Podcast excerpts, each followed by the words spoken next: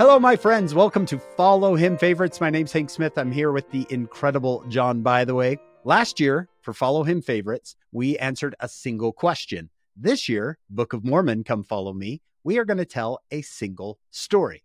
So, John, we're opening up our first lesson in the Book of Mormon. What is the single story we're going to tell this week? We talked about this because we had lots, but one that I love was from a movie the church made years ago called How Rare a Possession. And I think you can still find it there's a man named Vincenzo di Francesca, which is, I think, something I had at Olive Garden once, but he, he was born in Sicily. He was a pastor and he was in New York. This is like 1910.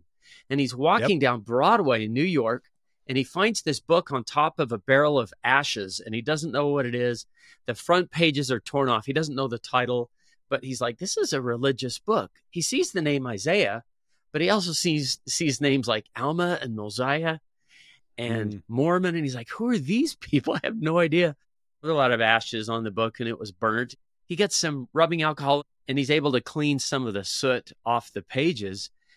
He spends the whole day with this, and one of the things that impressed me was he said, "I read the Declaration of the Witnesses." A lot of us just skip those parts. We flip through those. We're like, "Hey, let's get to the beginning." Yeah. And he said he was impressed with their declaration of what they said that they knew it was true. And he doesn't even know what the book is. He reads it all day. And He gets to Moroni's promise and kneels down and he gets a witness that the book is true and it like changes his life. And the fun part, and you've got to watch the movie, is he starts using it in his preaching, but he doesn't know what the book is. so he's and, quoting it in church yeah. to his congregation. He's in New Zealand, I think, and there's a couple of guys in the back that are in priestly robes and they're listening to this sermon when he quotes King Benjamin. And one of them says to the other, Angelo, where is that scripture found? And he's like, It's in the Old Testament somewhere. they just kind of nodded and he keeps going.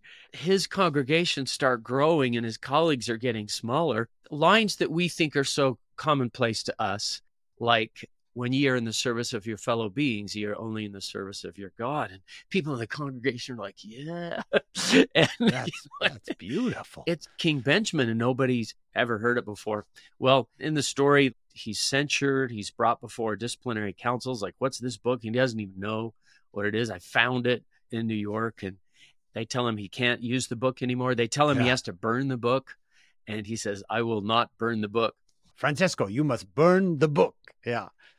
There's an article in the Ensign, the January 88 Ensign called I Will Not Burn the Book, if you want to read about it. Well, finally, he is reading in a French dictionary of all things, and he's skimming it for something, and he sees the word Mormon. And he's like, That's from the book. That's in right? my book, my strange That's book that I book. found on the street. Yeah, I've seen that name before and there it references that there was a university in Provo, Utah. Perhaps you've heard about it, Hank. Have you heard about that place? it's a small little university at the base of the mountains. It's uh... right. And he, he starts writing to people saying, Tell me more about this. And they send him a Book of Mormon in Italian because his was in English. And uh, he keeps requesting baptism and and this, you know, World War One comes up, World War II comes up, and eventually, I mean, I want people wow. to go watch the movie. But the thing that is so powerful to me about it is book with no name. He doesn't even know where it came from. But the book by itself, the words of the book, the message of right. the book has a spiritual power to it. And it impacts him to the point that it's a lifetime quest for him to figure out how do I join with these people that know about this book? Found the book in 1910. Yeah. I think he's baptized in 51, mm-hmm. 41 mm-hmm. years. A lot of that, not knowing the name of the book. So, the, the very last paragraph in the January 88 Ensign article I mentioned, it says this on April 1956, I entered the temple at Bern and received my endowment. At last, to be in the presence of my heavenly Father, I felt that God's promise had been fully fulfilled. The day had come indeed when the book would be no more unknown to me, and I would be able to enjoy the effects of my faith. Kind of a quest just to find out the title of the book. It's a great story. I guess that's the message, wouldn't you say, Hank? There is a power in these words and this testimony from these people in the past that is palpable and it changes people.